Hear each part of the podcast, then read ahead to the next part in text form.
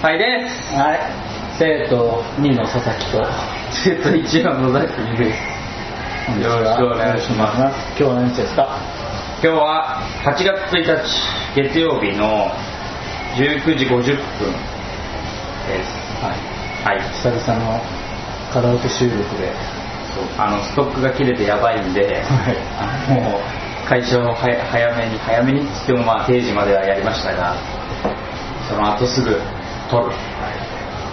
ということでした。はい。自分ちゃうと絶対大声出せないから、うん、大声出せて気持ちいいです。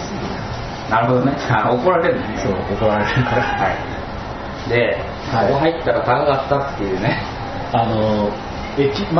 駅前のコートダジェルにいるんだけど、店名言っていいの？いいんじゃないですかね。某駅前のコートダジェルにいるんですけど、はい、30分の利用料金は600円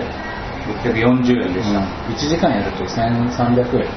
1200円1280円3時間だと、うん、3000円以上3600円はこれね。これはもう、ラブホで撮ってるのと変わらないなっていう話になりましたね。はい、サービスタイムで衛星に考えたらラブホで撮った方が静かじゃねえみたいな。入れねえが、はいはい。で、うん、今日は何の話をするかというと、はい、まあ満員堂に昨日、まさに昨日おととい行ってきたんで。はい、その話もするんですけど、まあ、それは後半にとっておくとして、今度こそ後半にとっておくとして、最初に軽くポケモン GO の話します。さすがに社会現象になってるし、意識高い系、ゲームに対して意識高い系の僕らとしては見過ごせないし、来年の必ずメゲーのトップ賞を取るだろうから応募してたら優勝候補筆頭や。だってイングレスに応募してたんでしょ。これはもう間違いないでしょ。だってイングレス大賞取ってるもんね、ワンチャンイングレスが大賞取ったから、まあ、そういう兼ね合いもあって大賞じゃないという可能性もまあなくはないけど、いやさすがにこれはちょっと思って、まあ、無視はできないよね、もう言いがかりつけれないレベルのね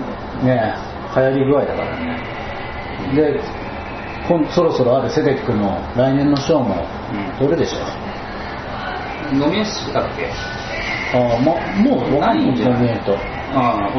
見たけどなかったと思う。まだ時期がギリギリ来年だと思う。来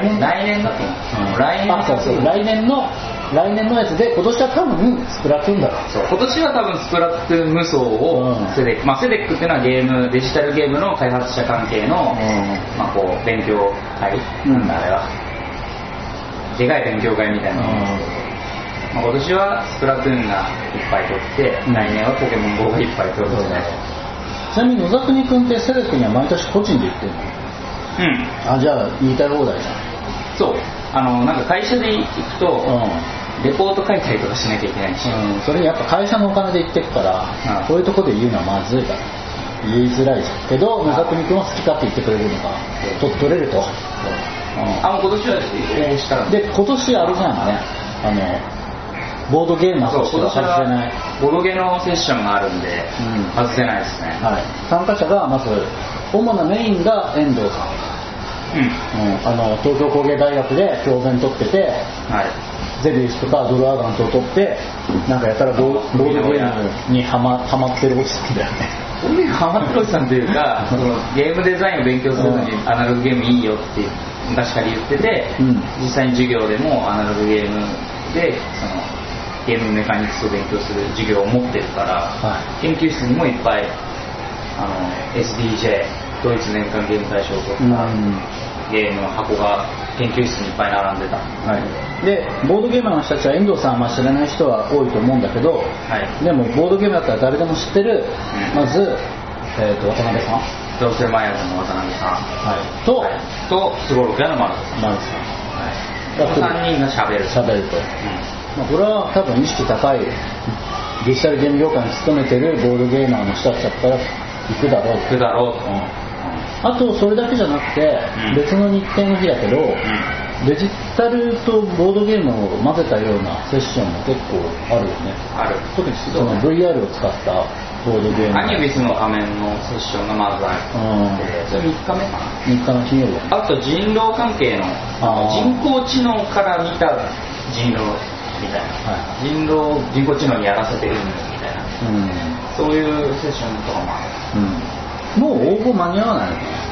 応募してない。そのペレットに参加する。参加はできるよ。まだ参加は8月のに入ってからできる。ただ早期割引みたいなのが7月いっぱいだし、さすがにゲームと関係なさすぎる人は入れないんじゃない。あ、そうなんだ。なんか会社とか入力する欄があるから、うん、応募すると、うん、全く箸に棒にもかからないような人とかだとなんか審査があるのかもしれない、うん、けどまあ分かんないですから、はい、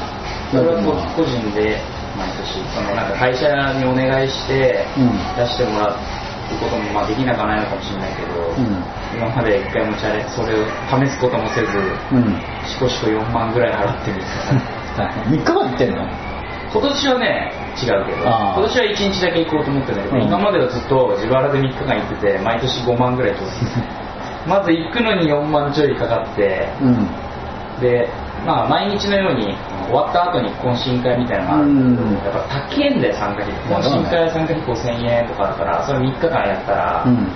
それだけ1万5000円でしょ、うん、それだけじゃなくて裏セでグッとかやるのがあるらしいからね。その裏セで行くってのが飲み会だったりするので、はい、あの例のうさんくさい人がやってる全部出すと6万ぐらいかかるんですよそれ、はい、今年はもうお金もないし、うん、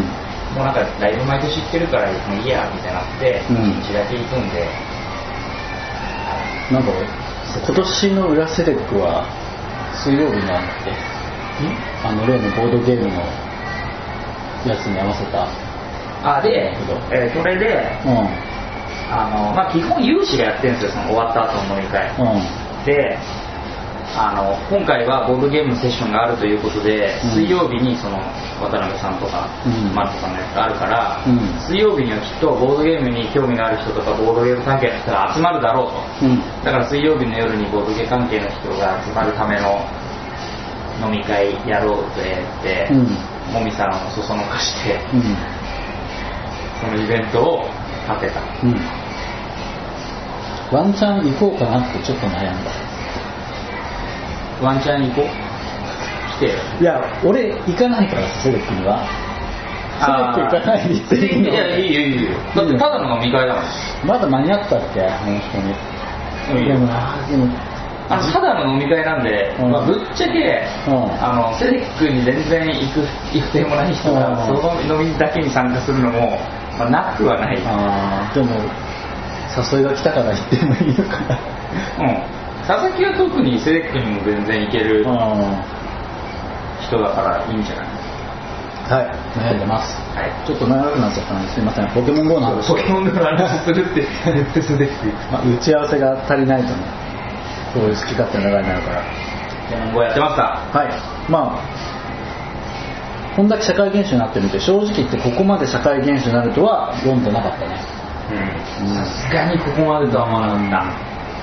せいぜいパズドラくらいだとは思ってた。あそう、せいぜいパズドラぐらい。電車それでもせいぜいって言ってもいい。すごいわ。当時さ、なんか電車の中で女子高生やっててすげーって言ってたじゃん。何パズドラ。パズドラやって正直そのレベルじゃない。そのレベルじゃない。ビビった。そのよしこれねパズドラモンスト妖怪ウォッチもひっくり返るでーとか思うぐらいには思ってたけど、うん、そんなレベルじゃなかった。もうなんか。今までの全てのデジタルゲームの歴史の中にもかなり食い込むぐらいのレベルだった。もうだって今世間的にさ、スマホ持って歩いてたらポケモン GO だって思われるレベルじゃん。そうね、うん、で実際そうじゃん実際そうね。で俺レベル今どんぐらいですかレベル僕、うん、21。ほらガチ勢だよそれいつだっけ俺が聞いたの。先週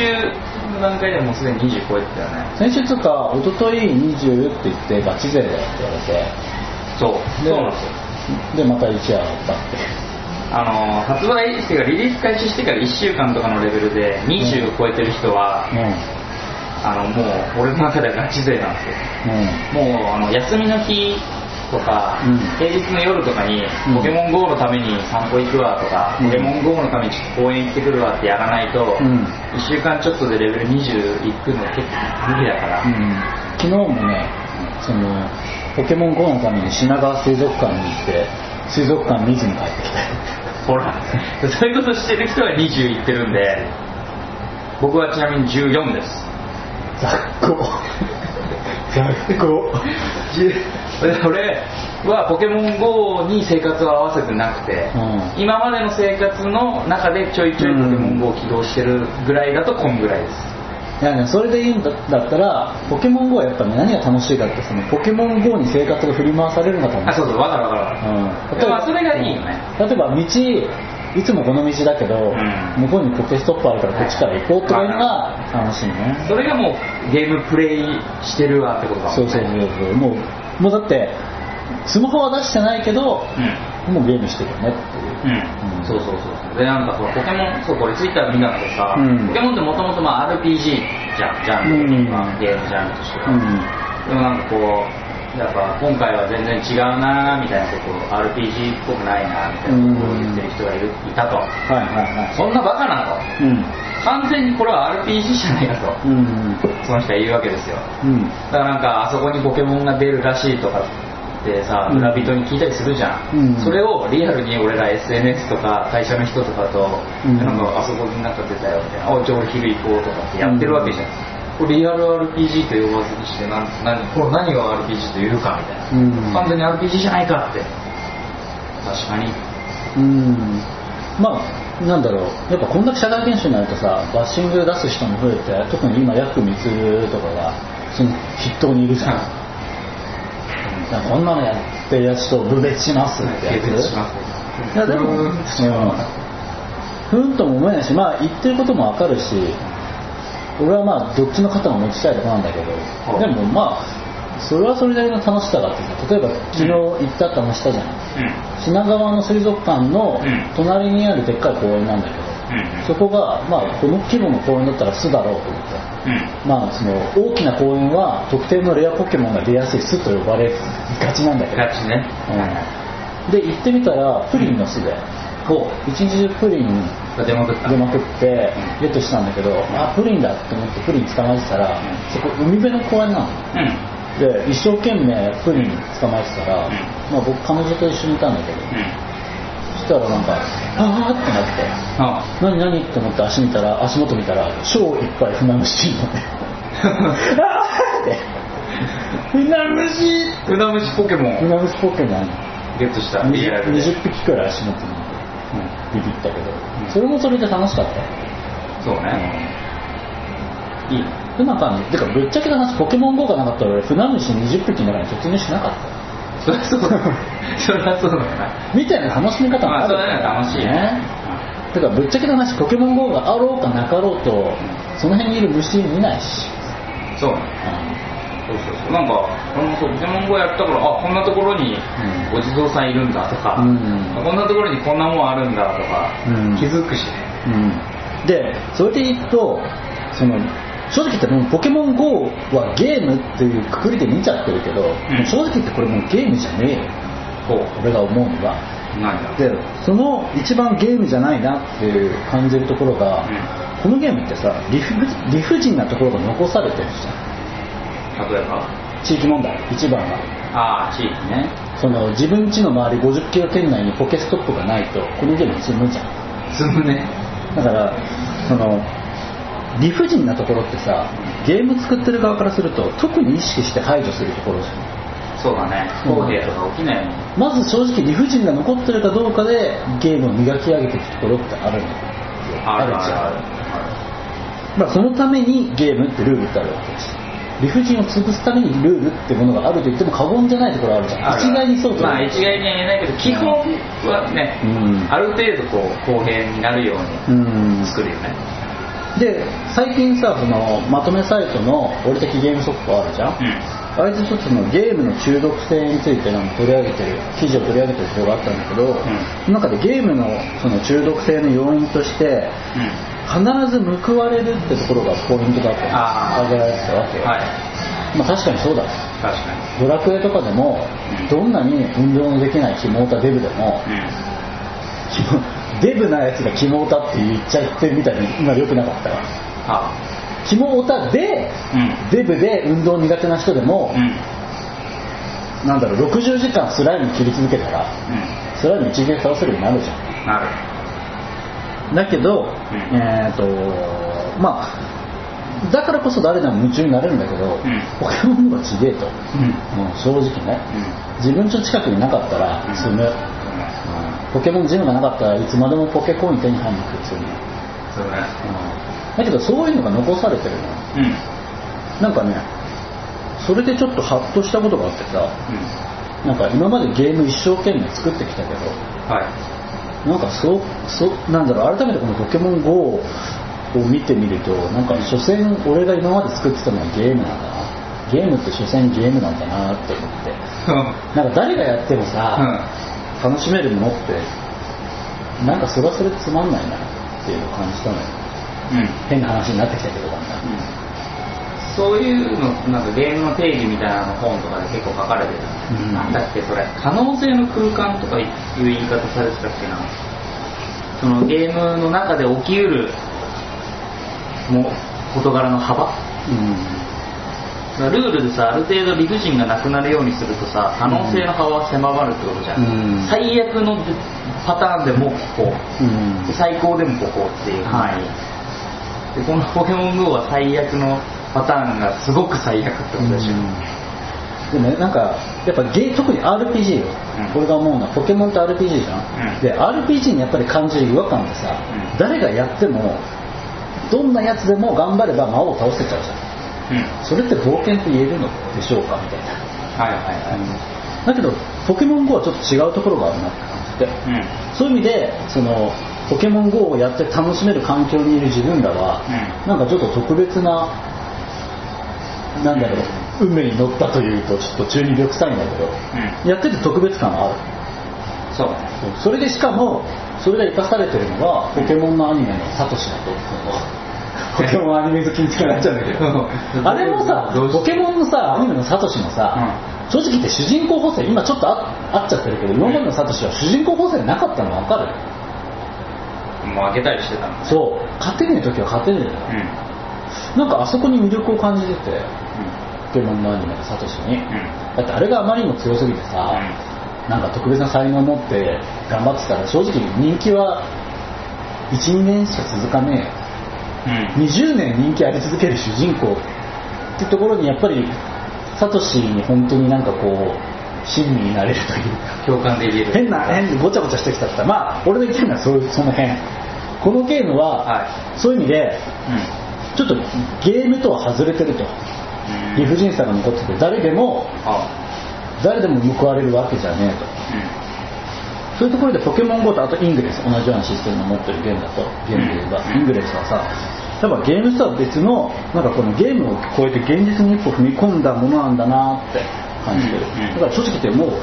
ゲームっていう呼び方の枠に収まらなくなってきてる、うんうん、まあ、その現実にゲームを超えてさらに現実に一歩踏み込んだ別の何かのエンターテインメントだと俺は思うよ。なるほどね。俺の範疇だとこれはゲームなんだけど、うん、俺の理解だとね。はい。次の話言っていい？早い。ポケモン GO の中で。ポケモン GO の中で。うん、はい。で、はい、このゲームの魅力として説明が少ないのも、うん、逆に俺はワクワクして好きだなって思う、まあ、結果いい、狙ってんのか分かんないけど、うん、いい方向に働いちゃう。そうなんだよ、そこがなんだろう、手抜きなのか狙ってるのかちょっと分からないくらいの説明の少なさ、うん、両方だから、まず発売日リリースする直前までさ発表しなかったの、発売日。それはまずどうでしょう、わざとだ。何を狙ってかっていうところ、まあそのリリースが遅れて叩かれるのを恐れたってところもあるだろうけどさ、じゃあ何だと思う？お前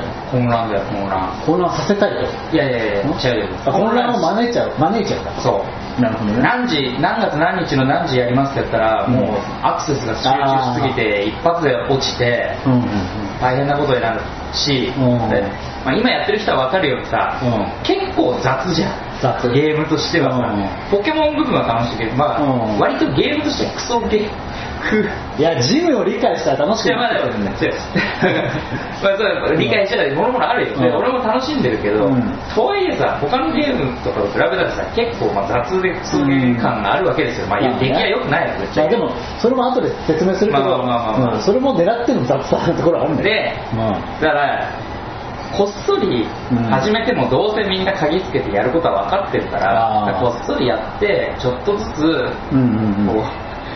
地盤固めをしたいというか、人気者すぎるからさ、さすがに。そうだね。だから、うん、でもあれそのリリース日が結局発表されなくて、ネットでも散々文句言われて、なぜか関係ない増田さんにまでバッシングが来るっていう事態になったけど。そうだよね。はい、なったけど、あれはあれで俺楽しかったよ。いつ来るいつ来るで毎日ポケモン GO の話できたじゃん。した周りの話と実は今こうらしいですよとか、なんかそろそろ来るっていう噂ですみたいな、あのワクワク感ね。あったね。あったでしょ。あれもすごい楽しかったし、あと特にこの話のきっかけなんだけど、UI がユーザーインターフェースが意味深だけど分かんないことばっかだけ、説明不足なところが多すぎる。例えばそのボールを投げるときになんかカーソルがでっかくなんかちっちゃくなったりしてたまにナイスとかグレード言われるけど、これ何なんだよこれなんだよこれなんだよって、俺は発売してからリリースされてから2週間くらい謎のままだったけど、ちっちゃい子がいるのかでっかい子がいるのかどっちかも分かんないと思ったら、野田国君にそのネットでもうなんかうまく出てこなかったくて調べても、野田国君に会った時に俺なんかでっかい時に円の中に収まるようにボールを投げるとナイスになって、でちっちゃい時にそのさらにそのちっちゃい時に円の中に収まるように入れるとブレイクとかエクセレントになって経験値上乗せされるよって言われて、それも、一応俺ネットで見かけたんで、あそうなん だから絶対合ってるか分かんない多分そうけど俺の中ではだいぶ可能性は高い。今までなんかいろいろさ、自分なりにこうかなこうかなって仮説を立てながらも、これがもしこういう仮説が正しいとしたらこれで再現しないのはおかしいなみたいなことをやって、まあそれも楽しんでたんだけど、でまあであんま調べる気なかったんだけど、つい何かの表紙に目にしちゃって、あなんかそういうことなのかなって、で佐々木にそれを入れた。そうそうっていうのも楽しかった。これも楽しいんだよ。で俺は野田国君に聞いて、僕が会社にいた時の喫煙所で実はこれこうらしいですよって言って、マジって楽しい、とかまあ他にもまだ明かされてないというかはっきりしない部分多いしね。例えばそのサイズ問題、ポケモンを捕まえると、その高さとか重さが出るんですけど、その時になんか吹き出しで XL とか XS って書いてある時があって、なんか今回の時もちょっとでかかったのか、そうでこれゲーム的に何の意味が、それ強いの弱いのみたいな、もしかして XL の時はちょっと能力が高いのではみたいなっていう憶測も飛び交ってるじゃん。でこれを相談し合ったり収束し合うのがなんか懐かしいなって思ったら、子供の時にゲームの裏技せやで、あの感覚そう、これまさに 俺ら小学校低学年小1とか小2ぐらいの時にポケモンの赤緑が出たっていう直撃第一世代なんですけど、その時に楽しんでたポケモンってこんな感じだったよねっていうのが今起きてるんだよ。なんかあのポケモンここで出るらしいよとか、なんかこの裏技でここでなんかセレクト2回押してこういう風にやると、幻のポケモンになるバグになるらしいよみたいなのを日々やってたのを今やってる。そうネットがある時代にこれができるってすげえ。できるのがすごい、ネットだから普通すぐ拡散しちゃってさ、全然なんかぶち込みなんてもういらねえよ、ネットさえあればって、なるところが、まあ、狙ったのか分かんないこの、いろんな意味深な不備なのか何なのかによって起きてる。でなんでこんなこと起こるんだろうって思ったら、まず多分だよ、すごいなんかアホみたいな理論だけど、それを調べるためにスマホ使わなきゃいけないじゃん、でもポケモン GO やってるじゃん調べらんねえっていうバカに陥ってるじゃんそれないポケモン GO ってさ、すでに起動し続けなきゃいけないゲームじゃん、で割と裏とかで起動するとバグるじゃん、だから多分そんなことが起こってるんじゃないかなって思って、でも確かに比較的ポケモン GO は多分起動しっぱなされるから、ツイッターでそのなんか気づいたことを書こうみたいなのが、うん、自然と抑制されて、そうそう、面倒くさってなるでしょ。なって、うん、全体的にこうクリティカルな情報が出回りにくくなって、うん、とか。そうで、ポケモンの情報もやっぱ時間にすぐ調べるのと少ねえよ。なぜかっていうと多分書き込むやつがポケモン GO やってるからだと思うで、実際にツイッターも人少なくなったって意見聞くじゃん今。ポケモン GO やってるから、なんかポケモン GO 始まったからツイッターのタイムラインの流れが遅くなった気がする言われがちです。確かに可能性としてあるね。あと他のスマホアプリも打撃を受けてる。他のスマホアプリやばいだろうね、大打撃じゃない、うん、みんな顔面ブルーパワーやんじゃないだろう、うん、会社の偉い人とかシャレにならない人たくさんいると思う、うん、なんかそういう意味で多分意図してないところでいろんな歯車が噛み合ってるのよこのゲームは。それこそさ、うん、あれまあちょっと不謹慎だからあくまで冗談として受け取ってほしいんだけどさ、うん、六本木にさ森タワーだからさ、はいはいはい、そこに株式会社ポケモンタワー、はいはい、で同じビルの違うフロアに Google も入ってるの、うんうんうん、その東京支社にで同じビルに確かまだあると思うけどグリートが入ってるのね、はいはいはい、でポケモンとグーグル組んで、うん、じゃあポケモン GO を出したグリーが顔面ブルーハワイっていうのを今思いついたんですけどうわーやだな、エレベーターの中でその3組をだからエレベーターピーで開いて、うん、その3社の人がガッて乗る可能性あるじゃん、うん、面白いな他人事。うわ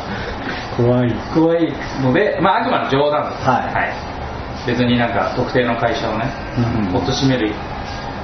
図はないです、はい、まあ、いろいろ世の流れがあるんで、はい、であとまあ常に分かんないことみんな知らないだろうなってことで、うん、一応言っておきたいのが、はい、このゲーム開発してるナイアンテックってあるじゃん、これって何の会社なんですか。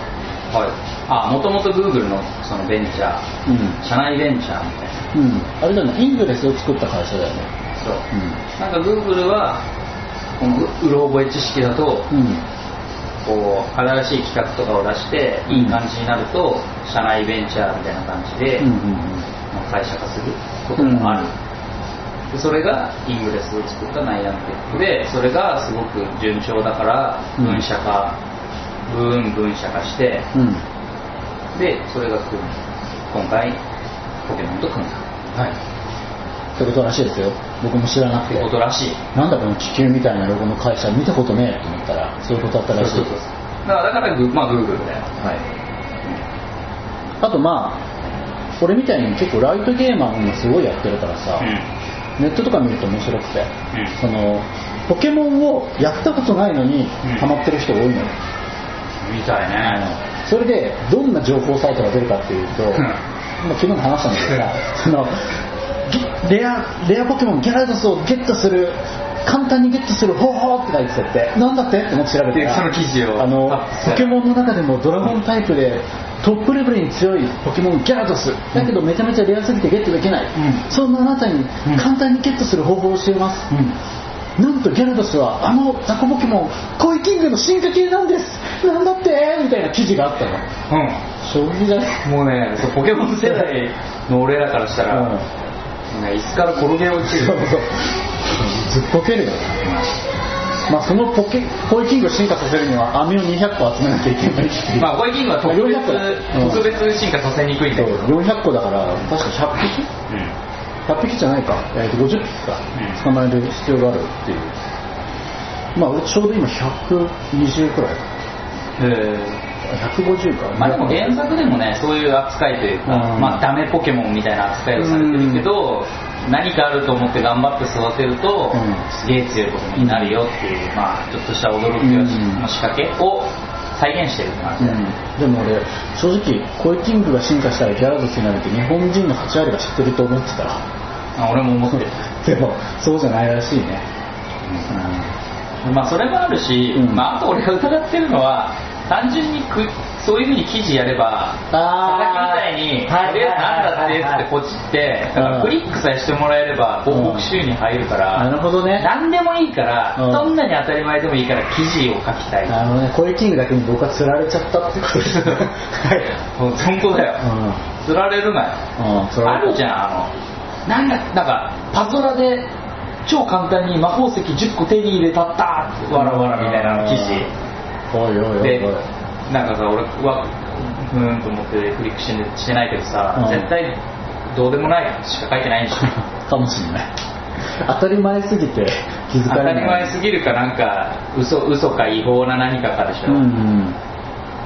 でそういう記事量産してクリックする稼ぐことじゃないのかもしれないですな、はい、まあでもそれ考えたやつセンスあるよ、そういう意味で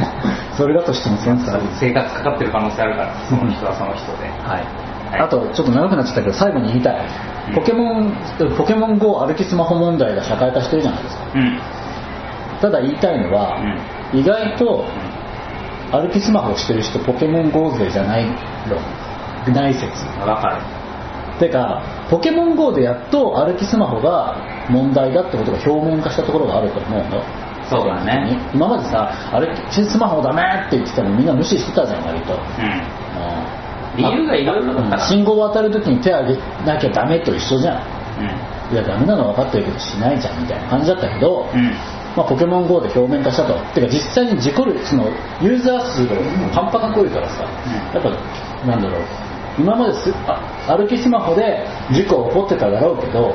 ポケモン GO ユーザーが多くなってきたの、うん、だから問題が表面化したと。明確な敵ができ、敵というか、うん、対象ができたから、うん、多分今まで歩きスマホ人によってやってることとか理由が様々すぎて、うん、一緒くたに語れなかったんだろうけど、多分今回は、うん、ポケモン GO っていう共通のキーワードがあるから、うん、でしかもやっぱゲームっていうね敵にしやすいねえ、まあ LINE、ね、では特に言われなかったじゃん、うんうん、そういうなんかやっぱゲームは所詮みたいなところは根底にあるよね多分ね、うん、だけど結構俺もスマホそのなんだろうポケモン GO で歩きスマホがって言われるのが怖いからさ、うん、なんかできるだけあえてそのポケモン GO を触るときは壁際に寄るっていうか、まずポケモン GO を開く場所を見つけてからポケモン GO を開く癖をつけたんだけど、うん、そのせいかその結構俺以外のそういう人増えてるのよ、うん、分かる、歩きスマホやってるこいつと思って画面見たら LINE だとか、うん、あーってパズドラだとか、うん、結構いるんだけど、だいたい壁際に寄ってスマホやってるのはポケモン GO 勢多いよ、うん、だから逆に問題視されてるけどいいことになってきてるのでは、逆にみんな気をつけるようになった。俺よく秋葉原にポケモン GO しに行くんだけどさ、うん、秋葉っていうとポケストップも多いからさ、そこら中でポケモン GO をやってる人がいるみたいなイメージだけど、うん、まず壁際でやってる人も多いんだけど、うん、特に人が溜まってるのが川沿いなんだよ、うん、マジで人通りない方、はい、うん、パセラのあるあたり、あの辺のガードレールとか壁に寄っかかってやってる人がね、すげえ多くてビビる、うん、なのでそういう見方もありますよと言っておきます。ポケモン GO アンチが効いてたガチ勢ほど危険なとこには行かない、うん、そうはいまあ、あと危険なことはしない、まあ、あと意外と人通りの少ないところの方がポケモンは出にくいけど、その分レアポケは出やすいかもっていうね、うん、今の推測はできちゃってるから、そのくらいはやってるんじゃない、うん、上側の、うん、川沿いでいいところが多いんです。川沿いとか公園とかに比較的出すようにはしてると思う、うん、繁華街の方はこれだったらポッポでズバッとしてないです、そう、うん、そうはい、ちょっと長くなっちゃいました、すいません。次の話行こう。俺もやりたい、俺もポケモン GO の話の鬱憤が溜まっている、はい、けど、うん、なんかそういう風に言っていいみたいな、いいね、まあでもね、ちょっと今日聞いて面白かったのが、うん、さっきスツーの話してたじゃん、はいはいはい、で、まあ、今ポケモン GO やってる人なら分かったと思うけど、うん、今のところ最強ポケモン現状一角、最強ポケモンの一角としてさ、海竜ってやつが挙げられるじゃん、うんうんうん、まあなんかでっけえドラゴンのポケモンなんですけど、うん、まあ強いと、強いで、その海竜ってのはミニ竜ってやつから進化していくんですよ、ミニ竜が白竜になって、白竜が海竜になるんですよ、うん、だからミニ竜みんな欲しいんですよ、うん、でミニ竜が出てくるミニ竜の巣、うんまあ、公園のミニ竜の巣になってたらさ、みんな集まるじゃん、うん、で実際にそのどこだっけ、東京の公園でさミニ竜の巣って言われてるとこがあってさ、うん、そこめっちゃ人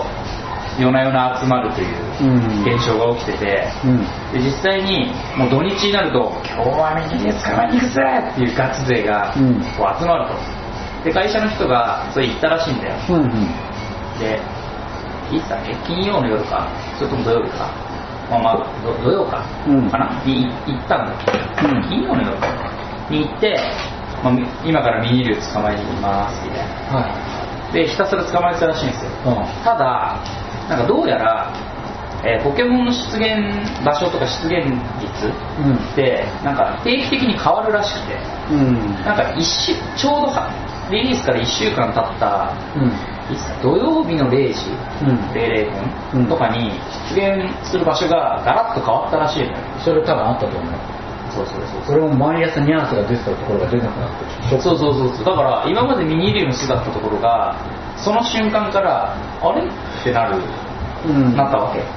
でそれでネットとかでどうやら1週間おきぐらいに変わるらしいぞザワザワってまたこの噂が始まって、俺はそれを楽しむわけなんだけど、で実際にそこに行ってたわその人は。できっと集まってるじゃん、だからその時どうだったんですかって聞いてみたら、このミニ竜を取りに集まるじゃん、でしかもみんなポケビジョンっていうね、ネットで見れるサイトがあって、そのポケモン GO を解析した人かなんか作ったツールなのかな、よく詳しくないけど、それを見るとどこに何のポケモンが出るかみたいなのが見れると、マップで、でそこを見るとここに次ミニ竜出るわとかが分かると。でそのミニ竜捕まえる勢の人たちと公演はもう面白いことになってるらしくて、その俳人がポケビジョン見るじゃん、でここに出るって言ってそっち行くじゃん、そうすると他の人たちがゾロゾロってついてってなんか何百人かの人がそこにゾロゾロってついてって、で出たってみんな一斉に出るじゃん、で捕まえるじゃん、で次あっち出るぞゾロゾロってつなげるみたいになると。で広い公園でももう出るとこ決まってるから、そこに行くから、公園にもすごいいるとこと誰も人がいないところがあると、でその夜もそうなったと、で12時になってその出現率が変わって、最初は気づかないわけよ、そんなこと知らないから、で30分ぐらい経ってあれなんかおかしくないざわざわってなったらしくて、それでなんかみんなネットとか検索するとなんか場所変わってるみたいなっていうことが起きたんだって、だからなんか最後の祭りだったそのミニ竜祭り、でもしかもそのぐらいの時間だと終電だから、そこで人もバーッと減るし、っていうのもあったらしくて、見とけばよかった。またじゃあ来週また新しいミニリウスが見つかったらそこに同じことが起きるのかもしれないけど、でもそういうなんか情報の追っかけっこ、それはそれで楽しいよね。楽しい。ただポケビジョンは運営がダメって言ったからもう使えないんじゃないかな。結局俺一回も使わなかったけど、存在は知ってたけど、俺も実際見ては見るんだけど、意外とその自分がやってる範囲で表示されたりとか、あって、多分あれユーザーのやつ見てるとかあるのかな、分かんない。一回も見てないんで、なんとなくどういうものかっていうざっくりしたことしか知らないんだけど、でもない方が面白いよ。そうだってあったらだってあそこに次出るぞってなるんですけど、それよりさあそこで楽しいぞってやりたいもん。でもそれ見て楽しむのもありだと思うよ、俺もね。影響が大きいからそれ他の人さっきのゾロゾロになっちゃうからさ、それもそれと面白い。知っちゃうとそれはそれでさ、例えばもし俺が右のスイッったらさ、こうやるぜっつってさ、どこかなってやりたいのにさ、なんか自分の目の前で正解が繰り広げられてるとなんかってなるじゃん。どう考えてもそこにいなかった俺は正解に出ないのに分かっちゃうじゃん。でもそれはあれだよ、そのゲームの理不尽に取りつかれてるやつらのあれだよ、もうこれはゲームじゃねえんだよポケモン GO は。だってそのポケビジョンってやつが出たらしいぜマジかよって言って、うわーって使ってポケビジョン運営に反対されてなくなったらしいぜマジかよって流れも楽しめるじゃん。それも面白い。それも含めてだからポケモン GO はお前に決まってんぞ。嘘お前いいまたもうポケモン GO は影響が強すぎて、うん、お前の IC レコーダーすらも破壊する。いやもうこの IC レコーダー最近立て続けに調子悪いから買い替えたもんな、うん、やべえな。はいで、はい、でもうなんか世の中のルール、うんとか道徳がいろいろ見直されるきっかけになっている、うん、そのくらい社会現象でありゲームの歴史におけるマスターピースでもあるね、はい、とでもうずっと期待してたしもう今後も期待してるんで、うん、お布施しました、はい、いくらとりあえず2000円ぐらいこれは1200円とかな、ね、今のところ付加装置に全部ついてます。1200にするか2400にするかで迷って、うん、まあちょっと持ってしまいました。はい。大体そんな感じでポケモン GO は切ろう。ちょっとまだある？全然あるよ。おじゃあいいよ。もうポケモン GO ガチ勢。レベルはガチじゃない。何じゃ他の？で、うん、これも他の人から聞いた話で考察してたんだけど、はい、ポケモン GO って、まあ、冷静にある観点から見るとこれ5ボタンゲーじゃねえって言ってる人がいて。5ボタンゲーとは？ボタンゲーは一昔前にあったまだスマホじゃなかった時代に、うん、まだゲームがチープだったの携帯のガラケー時代にさ、うん、真ん中の5のボタンポチポチ押してると進むゲーム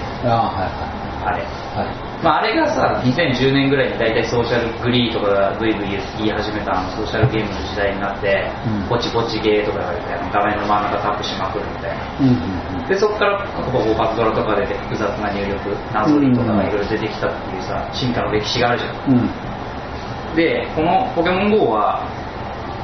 その歩くところ以外はほぼポチポチしてるじゃんうん、歩く以外はポチポチしてたら何かがたまるっていうゲームじゃん、うん、だからもう超わかりやすい、うん、誰でもできるが結構ポイントかなっていうのがあって、うん、イングレス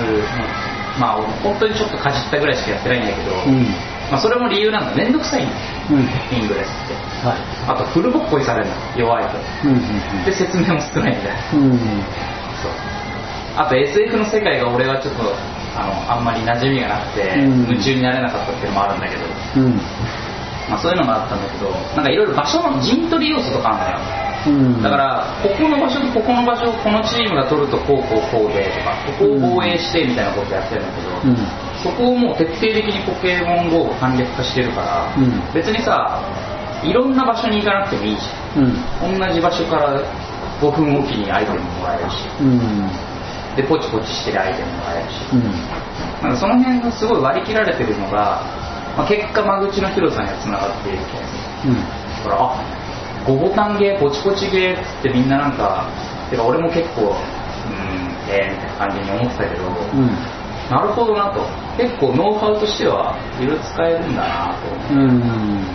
まあ、特にそのポケモン GO ってさゲームのメインは歩いていろんなとこ回ることじゃないそうで歩いてスマホ出してポチポチなんだけど、うん、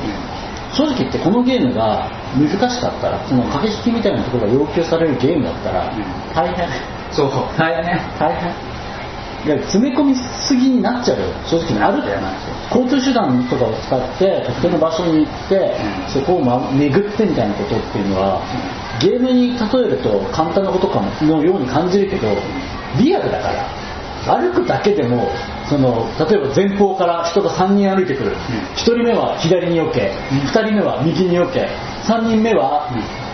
あっちが避けるだろうって予測して歩いたりみたいな感じで、うん、現実歩くって多分相当なゲーマースキルが要求されてることなんだけど、うん、俺らめちゃめちゃ歩くことに関してはベテランだから何気なくできちゃってるんだけど多分かなり脳みそのリソース食われてるそうだろうね、うん、そこに駆け引きゲームは、うん正直きつい、まあ、だからイングレスはやる人はとことんやるし、うん、ちょろっとかじるにはちょっと重すぎるというゲームで、うん、俺はもうすぐやめてしまった、うん、だからそういう意味でそのイングレスの反省みたいなところはポケモン GO に生かしてると思うし、まあ、反省というよりはユーザーに合わせたそう、うんまあ、同じ仕組みを使ってるけど、うん、別路線、うん、ってことだと思うそういう意味ではゲームデザイン的には、うん、そのまあ多分磨きに磨かれたところに落ち着いたんだけども、まあ、今後増える可能性あるけどね、うん、ユーザーが、ね、そのポケモンGOに慣れたのに、そう育ってきたらね、うん、でもまあそれも年単位の話だと思う、うん、2年後とか早くても1年後とかだと思う、うん、でこのゲームはもう圧倒的にポケモンが現実世界に出てくる感が楽しいというところに今のところ集約されていて、うんうん、ほぼそれ、うん、じゃない、まあ、歩くとかもあるけどさ、うん、ぶっちゃけさ本当にあゼニガメいるじゃんみたいなのが楽しいから、うん、まあよくやってくれたよって感じで、うん、まあそれにちょうど昨日ユーザーインターフェースのところもいろいろ修正されてちょうどアップデートが入ってね、うん、例えばその強化するポケモンを強化するってコマンドメニューの下に博士に送るっていうコマンドがあるんだけど、俺さその博士に送りすぎてて、うん、8割のポケモン博士に送ってるせいでさ強化させようって思った時にさ、うん、デジタルと崩壊してるからさ間違って博士に送っちゃったりして悶絶することが数回あったのもうインプットされた動きだからね、そうそう頼むこの博士に送るは別のメニュー画面に分けてくれと思ったら実際そうされたから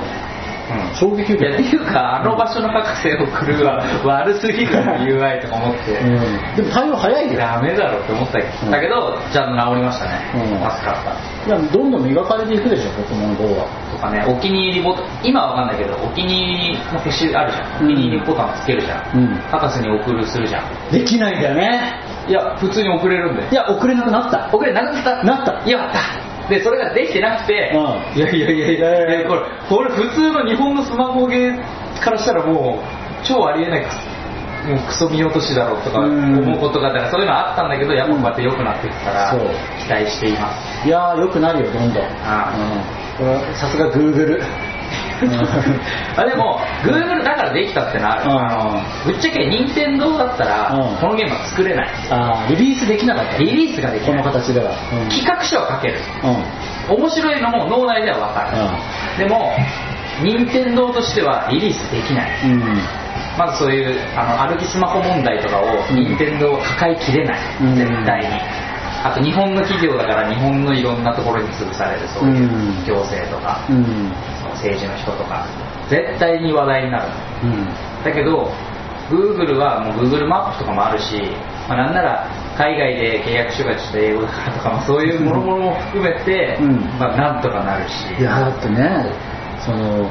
世界政府民間世界政府 Google 様ですよ Google ほんとマジでマザーコンピューターだからね、うん、勝てねえよどこもそうもう今世界もヤクミツルとかね正直ハエとしか思えないと思うね、うん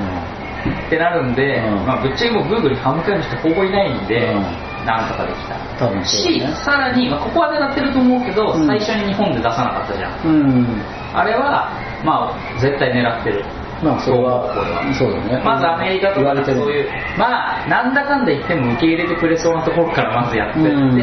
もう世界的に人気っていう状態にしておいてからじゃないと日本はできなかった、うん、まあそれは言われてるよね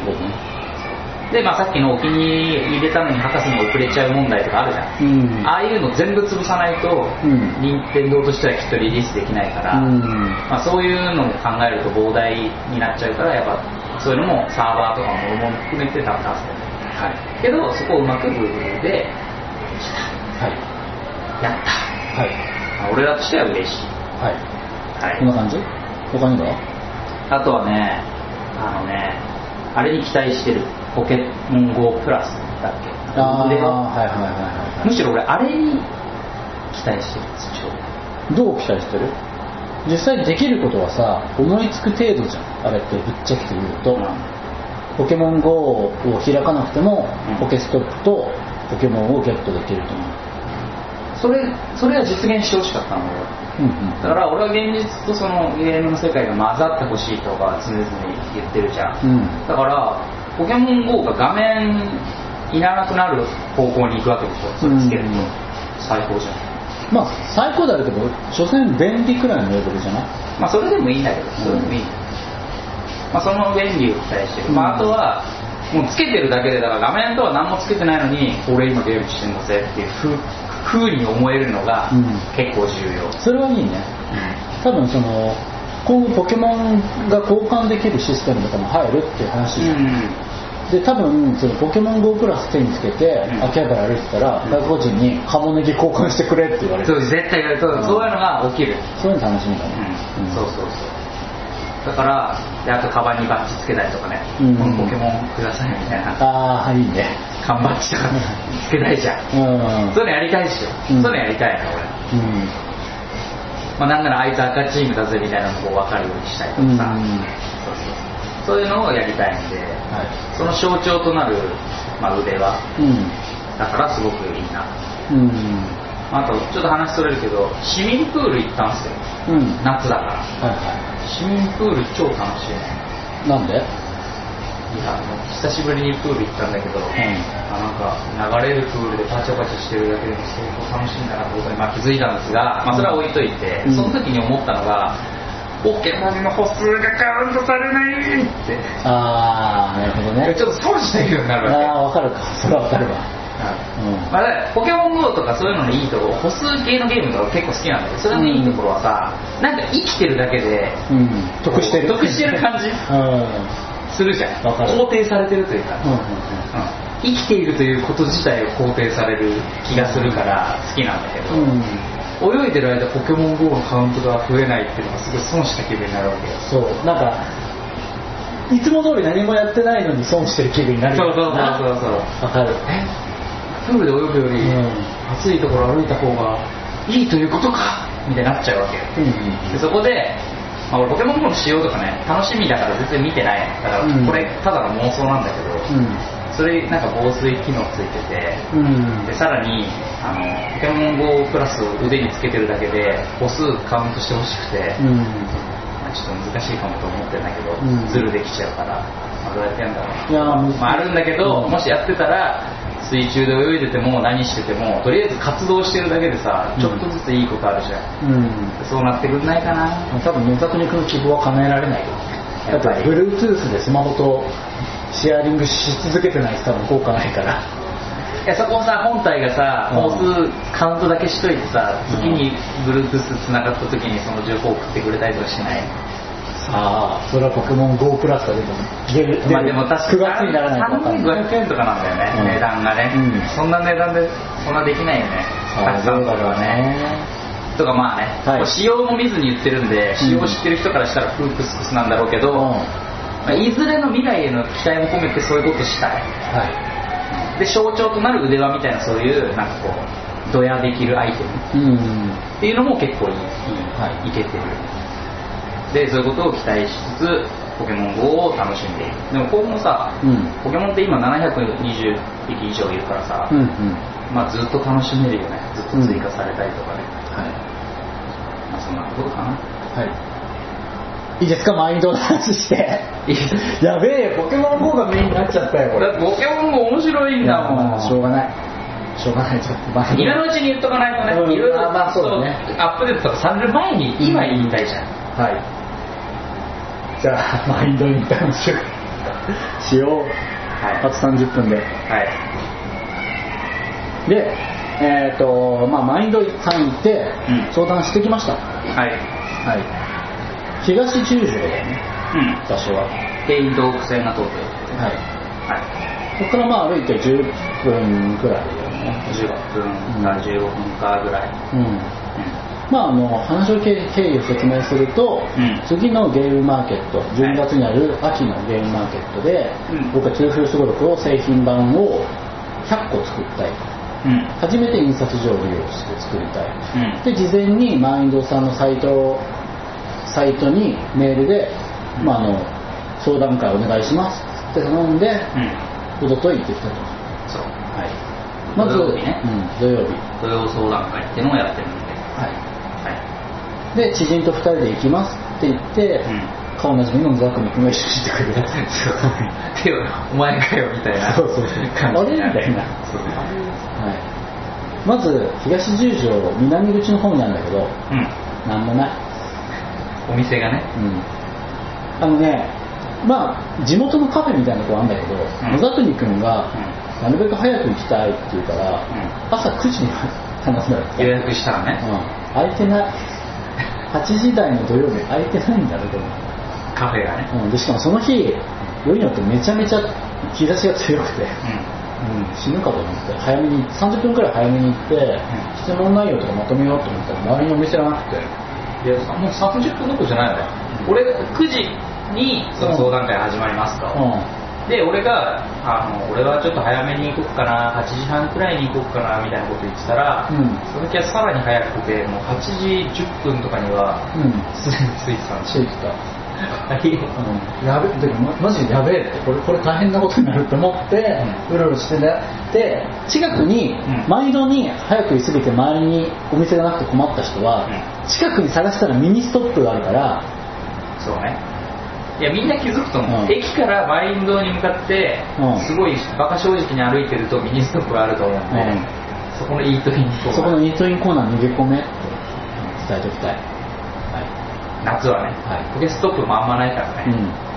ないからね、ポケモンを捕まえて待ってるのもなかなか難しいってなったら、いいといい、はい、いいといいですね。で、野崎君とミニストップで合流して、うん、でも安藤さん行ったと、うん、まあ、僕は初見だったので、うん、その初見の感想をいろいろ言うと、うん、結構ね、外から見た感じが予想外の感じだった。まさかここでボードゲーム作ってるなんてみたいな感じの雰囲気、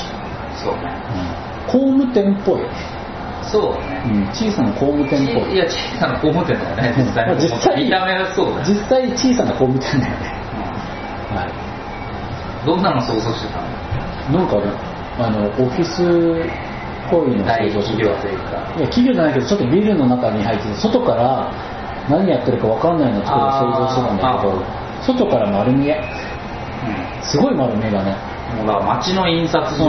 って感じ、街の印刷屋さんっていう、まあ、相談しに来る人が多いだろうから、うん、外から分かりやすいようにしてるようにはしてんだけど、うん、まあ、かといって、うん、人を招き入れるっていう感じの雰囲気ではなかった。まあ予約制だし、うん、なんかサンプルのゲームが山ほど煩雑に積まれてるって感じ、そこら中に置いてあって、はい、ね、うん、なんかカードを印刷したままの紙がそのまま積んであるみたいな。まあ、ガラってその扉を開けて中に入ると、うん、そこには今までに印刷したボードゲームたちが所狭しと並んでいて、うん、でチップとかね、サイコロとかもあって、うん、なんかそこに机とホワイトボードがあって、うん、でちょっとおかけくださいって言われてそこでいろいろ話せる、うん、でその話してる周りがもうボードゲームだらけなんで、うん、ああこんな感じみたいな感じですぐ取り出せると、うん、そうそうそうそう。でまあ取れていってこんなの作ろうと思ってますってサンプルを自分に作ら試作品出して、はいはい、まあ、例のことで9個80個いきなりザーッて何これ多いねって言われる、多いねって思ってでまあ一番の懸念点は、うん、箱に入るのかこれそうねいうの心配だったんだ、うんうん、でその実際にサンプルで作ってくれたゲームそのマインドさんを使っていろんな人で作ったゲームが置いてあるから、うん、じゃあ入るかなって言って一番大きい箱とかをそのサンプルのものを持ってきてくれて、その中に自分の持ってきたコンポーネントを収めてみると、うん、入ったね、入った、安心した。 A4 サイズの箱になりそうです。それって結構驚きだと思うんだよね、これを聞いているボードゲーマー諸君から、うん、これ A4 ってそんな大きいイメージなかったんだけど、ボードゲームの箱で A4 っていうと、うん、中に A4 のものが収まる箱だ、箱じゃん。だから A4 の一回りでかい、うんうん、そうあのね、うん、インディーズでその大きさ、うん、ない笑っちゃうぐらいでかい。サンプルで持ってきてくれたA4 のゲームなんだっけ、猫の描かれたなんだっけ、したいと忘れした、うん、でかかったね、うんうん、いや A4 の箱マジかって思ってるから、ボードゲームに詳しい人これ聞いてる、うん、いや当初だともっとでかいつもりだったの。 A4 で、結局作る箱は A4 で深さ 30mm のやつなんだけど、僕の用意しようと思ってるキューブが 15mm キューブなのよ。だからそれを2個縦に積んで入れたらちょうど 30mm じゃん、やばくね。ボードとか説明書も入るからちょっと深さ30じゃ足んないかもって言って最初は 40mm って相談してたんだけど、意外と2段にしないで80個箱の中に収まったから30ミリでもいけるねって話になったんだよね、うん、それも実際にやっぱ積んでみたから、そう箱の中にこれ40ミリ実はいらねえんじゃねっつって野崎君がキューブを並べてみたらほら入ったっつって、そうマジかだから、うん、いや結構あるんですよ実際、自分の実体験にもあって、うん、やっぱね理論値とこう体感は違うというか、うん、理論的にはこれでこれでこれで合ってるはずってなっても、実際に手で切ったり貼ったりして組んでみると、うん、サンプルを、うん、あれここ入らなくねとか、うん、あれこれ意外に余るなとか、うん、絶対あるんですよ、うん、そういうのが、うん、だからせっかくそのサンプルが大量にあるから、うん、もうどんなに当たり前に見えることでも実際にやった方がいいから、うん、これちょっと詰めてみようと全部って、うん、そうでボードとかチップとかコマとかこれはこんなのやってみたいんですって話をずっとその前の人として、うん、じゃこんな感じですかこんな感じですかってサンプルをテーブルの上に並べたものが今ずらっとあったから、それを、うん、正直に全部詰めてみた、うん、で佐々木は隣でもういいよ大丈夫だよ計算上で分かるからってやんなくていいよそんなのもう結果見えてるよみたいなこと言ってくるけどいやでも詰めるからって詰めて、うん、ほらあっいいじゃんあ本当だだろうねそんなもんなの、さすが野崎にしとしか言いようがなかったグミの役に立ってまあ、そういうことがあるんで、うんまあ、だからこそ相談会で実際に手に取ってできるのがすごく良くて、うん、皆さんおすすめですってことなんですよ、うんうん、だから皆さんも結構いろいろ悩むと思うんですけどゲーム作ると特に初めて分かんないと思うんですけど、でマインドサイン、まあ、ある程度はやっぱサイト見ていろいろ勉強した方がその相談するのにも話が早いから、うんまあ、最低限見てほしいんだけど、うん、ある程度見たらもう行っちゃった方が早い、うん、まあそうだね、うん、で厚さとか分かんないと思うからでなんか 0.3mm と 0.27 に何ちげえのみたいな、うん、野崎のこだわった話でいうとハーフサイズ、うん、ハードのハーフサイズもそのお店によってその定義が違うから実際に見せてもらった方がいいなっていうとか、ね、そういうのもあるからで、まあ、ある程度悩んだところで行くとこれが近いんじゃないかって箱持ってきてくれたりとかして、うん、実際に組めるんで、あとね、うんやっぱ多いのがね、この箱って結構メジャーなんですかとか聞くと、うん、ああそれは結構メジャーだよとか、大体、うん、こういうゲームだと例えば似たような、うん、招待向きの似たようなこういうゲームだと厚さこのぐらいのカードでみんなやってるよとか、うん、カードハーフサイズが多いよとかって教えてもらえるだけでもだいぶありがたい、うんそうね、ゲームのタイプとかによるんで、うん、そう一概に言えないじゃん、うん、カードの厚さも一概な正解は言えなくて、うん、こういうタイプのゲームだとこのぐらい厚い方がいいけどこういうタイプだったら別にそこは厚くなくてもいいとかがあるんで、うん、その辺を、まあね、だって1回のゲームマーケットで百何十個とか作ってるからさ、うんうん、だからその辺を教えてもらえるんで、うん、で実際に触りながらできるから超いい、うん、特にボードゲームはコンポーネントがあってしかもさ単純にカードって言ってもカードによってその加工のオプションが変わってくるから、うん、いやマインドさんに相談しに行くのは正直必須よ、うんうん、例えばその PP って野崎君も分かんなかったけど実物見せてもらったらやっぱり透明のフィルム貼る加工で分かんなかった PP 加工、うん、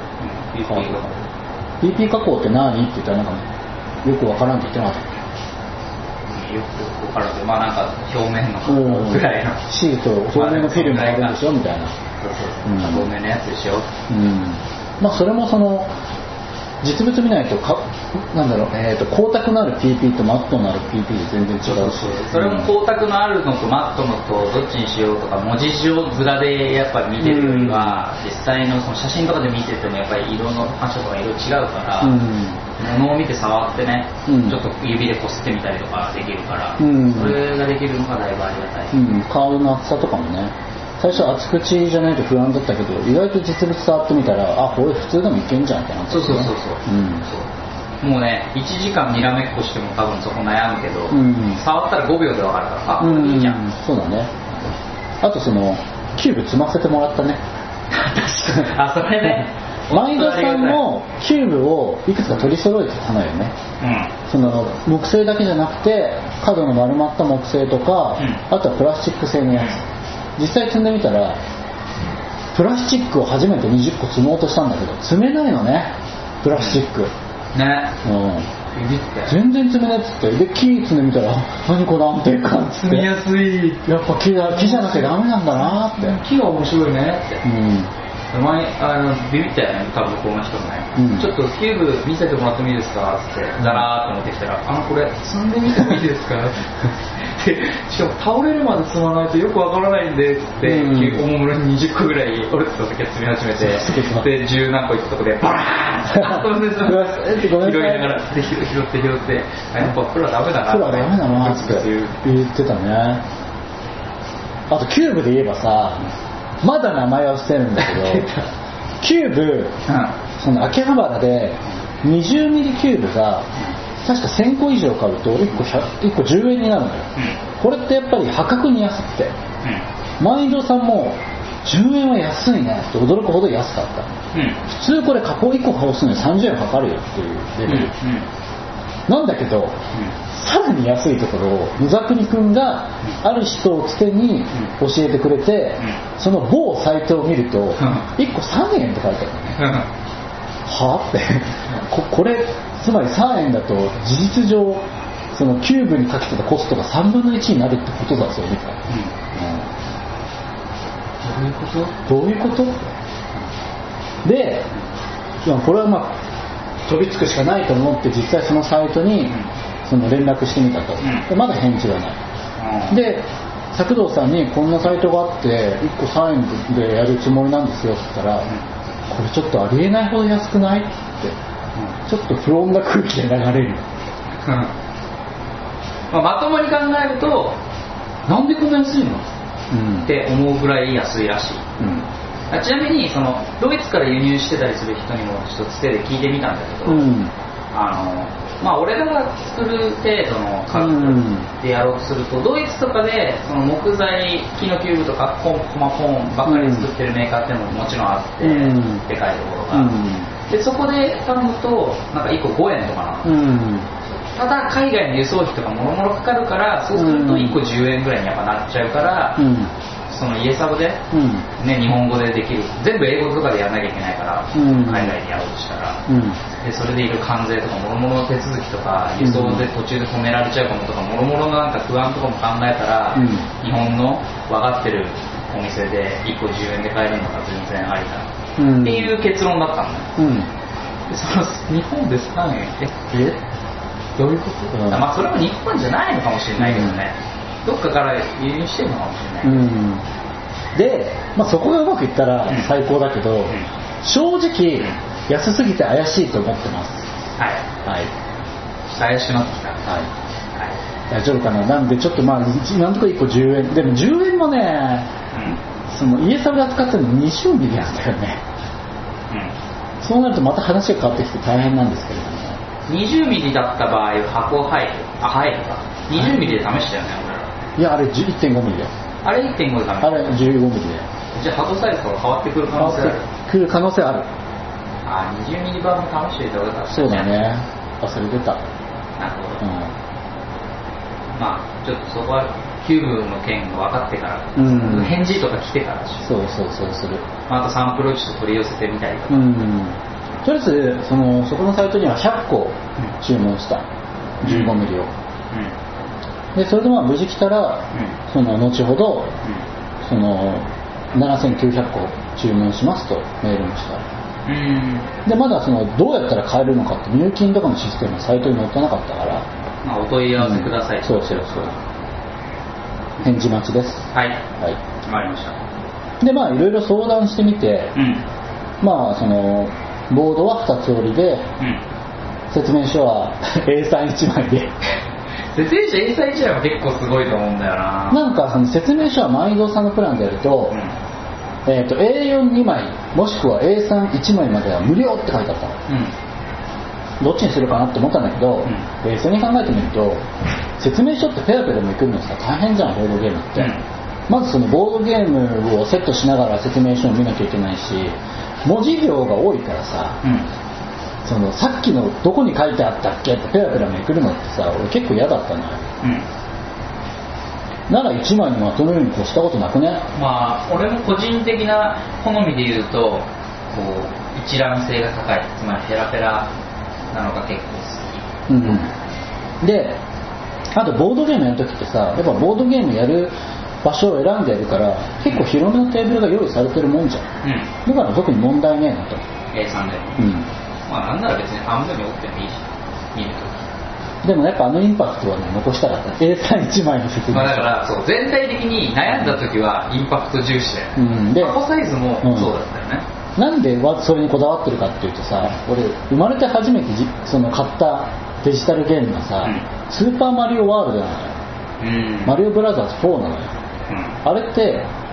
ペライチの説明書だったの覚えてる？覚えてない。そのペライチの確か A3 くらいの大きさの紙に、うん、ワールドマップそうワールドマップ書いてあって、そこに説明も書いてあったのよ。あ、そうだっけ。あれなんかワールドマップあったのは思い出した、うん、あれがすごい好きで欲しくなってきた。そのワールドの、うん、中古屋で買えるかな。買えるかもしれない。秋葉の、うん、あの大通りのドンキの近く。ちょっと勉強のために買おうかな。あれがね、子供の頃すごい好きでさ、うん、むしろあれが最初だったから説明書ってこんなもんかと思ってたら、他の説明書はさ、うん、小さな冊子になっててちょっと残念な気持ちなんてさ。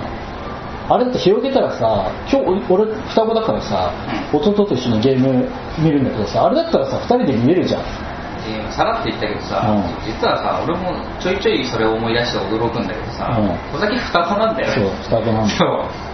そうなんですよ皆さん、佐々木双子なんてもう俺会ったことないから、うん、実は 2,3 回入れ替わって収録してます。嘘つけ。嘘だけどこのギャグよく使うんだけど 2,3 回くらい出社入れ替えたことあるよってうん、よく言うんだけど会社で二卵性じゃなかったっけ。だから二卵性だから実は全然別人だよね、うん、しかもだから一緒に行動してないしね、うん、俺知り合いに双子4組くらいいるんだけど、うん、バカかっていうぐらい同じ行動っていうか同じ大学に行ったりとか、うん、同じ部活に入ったりとか、うん、休日も一緒にいたりとか、うん、しがちなんで、うん全然双子感がない、うん、俺弟にもすごいなんか避けられてるところがあって、うん、中学校の時に部活が始まったから、うん、よしって言って一緒に部活入るぞって思って弟が、うん、じゃあ俺テニス部に入るって言ったら、うん、あじゃあ俺もテニス部に入るって言ってもうここでダブルスを組んで、うん、双子の俺らは意識を共有してるから、うんはいはい、テレパシーでシンクロして出た、うん、シンクロこれはシンクロってゴールデンペアするかと思ったら、うんじゃあ俺バスケが入ってるってじゃあスラムダンクに出てた双子の兄弟のでパスを回しながらどんどん進む、うん、どこにいたどっちになったか忘れたか、うん、みたいなやつで2人でドリブルして全国目指すかと思ったら、うん、じゃあ俺もバスケ部入るって言ったらじゃあ俺テニス部入るって避けられてるで結局俺はバドミントンに入ったんだけどなるほどっていうね、はい、でもまあお互いゲームは好きだから、はい、そんな感じででっかい説明書だとみんなで一緒に見れる、ね、いいね。だってそんなさ説明書ワクワクしながら読むでしょ、うん、子供が、うん、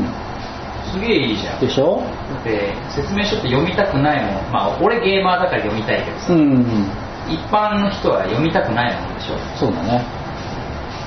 説明書とか成分表とかすげえ好きだから、うん、俺当てはまらないんだよそれ。あとその紙ペライチででかいと文章を長く続けられるじゃん。区切る場所をそんな少なくていいじゃん、うん、そうすると何がいいかっていうと、うん、文字でかくできる、うん、でこのゲーム痛風すごろくだから対象年齢は40歳以上なのまあ誰で子供からでも遊べるんだけど、うん、特にこのゲーム楽しめるのは40歳以上の、はい、特に男性で太めの方なのよ、はい、何かっていうと多分老眼なのよ、うん老眼の人でも見やすい字の大きさを選んだら、うん、このサイズがぴったしだったっていうのもあるね、うんうん、結構ね他のゲームとは違う着眼点だよね、うん、老眼も色盲とかよくあるけどさ、うんうん、説明書ねこのゲームは痛風に興味がある年代だから、うん、文字はでかくしよう、うん、っていう意識はあった、うん、確かにそう、はいということで話が進んでいると、はい、でなんか入稿テンプレートもらったし、うん、メールで送ってもらったもうどんどん入稿していこう、うん、っていうことですな、はい、で作動さんの見立てではまあ3鉢くらいじゃないって値段は、うん、だってそうです。あんま4000行ってもおかしくなくて、うん、まあ行ってももう3泊とかぐらいじゃない、うん、みたいな話だった、うん、その値段どうするみたいな、うん、3泊かな。でもあれだ、そのお釣りの問題あるじゃん、全部あって500円刻みがいい、うん、だから3500円にしようかなって思ってます。はい、はい、当初の予定、うん、看護師だっけ、うん、あれだ、ま、そのドア開けてカラオケするぜ。閉めろ、ドア開けるな。はいはい。でもう時間です。はい、あ、時間じゃないか、あ、まだ全然余裕だ、あと10分ある、うん、で、うん、まあ3500円で売って、うん、余った分は委託で4000か4500かなって考えてる、うん、まあ委託は一概にその店のそのやり取りの都合があるから、うん、あんま決められないけど、まあ多分4000円乗るよね、長いにはなるんじゃないかな。でも改めてサンプルのゲームとかマインドさんで見たサンプルのゲームとか見て思ったけど、うん、A4 サイズで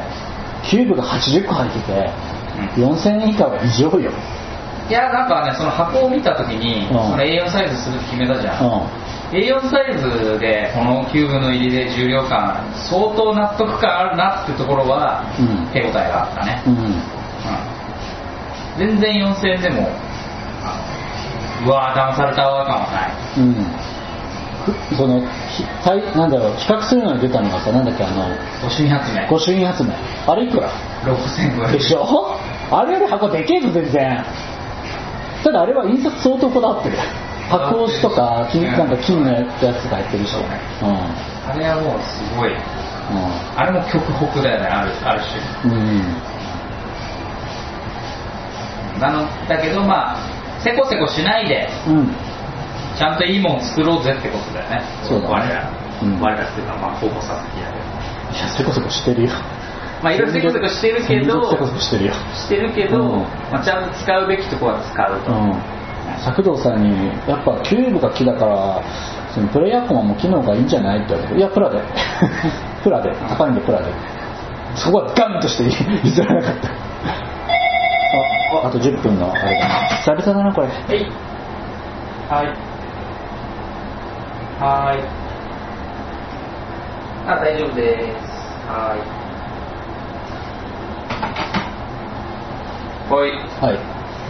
い、まあ、あと10分ある、うん、で、はい、あと驚いたのが、うん、まあいろいろ箱とか作ってもらうじゃん、うん、作ってもらったものをうちに送ってもらう送料はなんと無料なんだよね、うん、まあそこもプランの料金に含まれてるんだとは思うけど、うん、は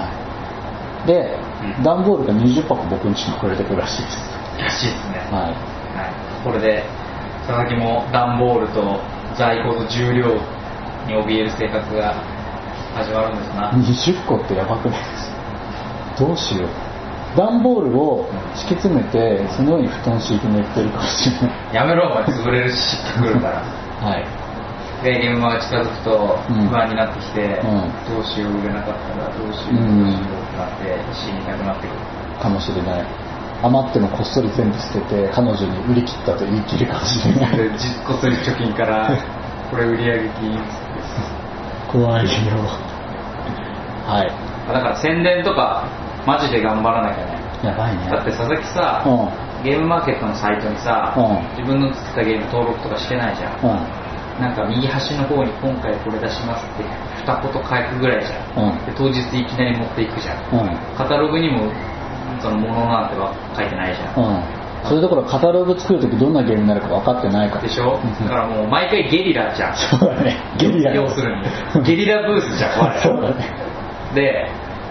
ゲリラで4000円は、うん、お客さんもお金用意できないから4000円って相当だからもうチェックしとかないと多分購入物チェックの中に入ってないと、うん、ジャケ買い4000円はまずありえないから、うん、購入物チェックに入れてもらわなきゃいけないわけよ、うん、っ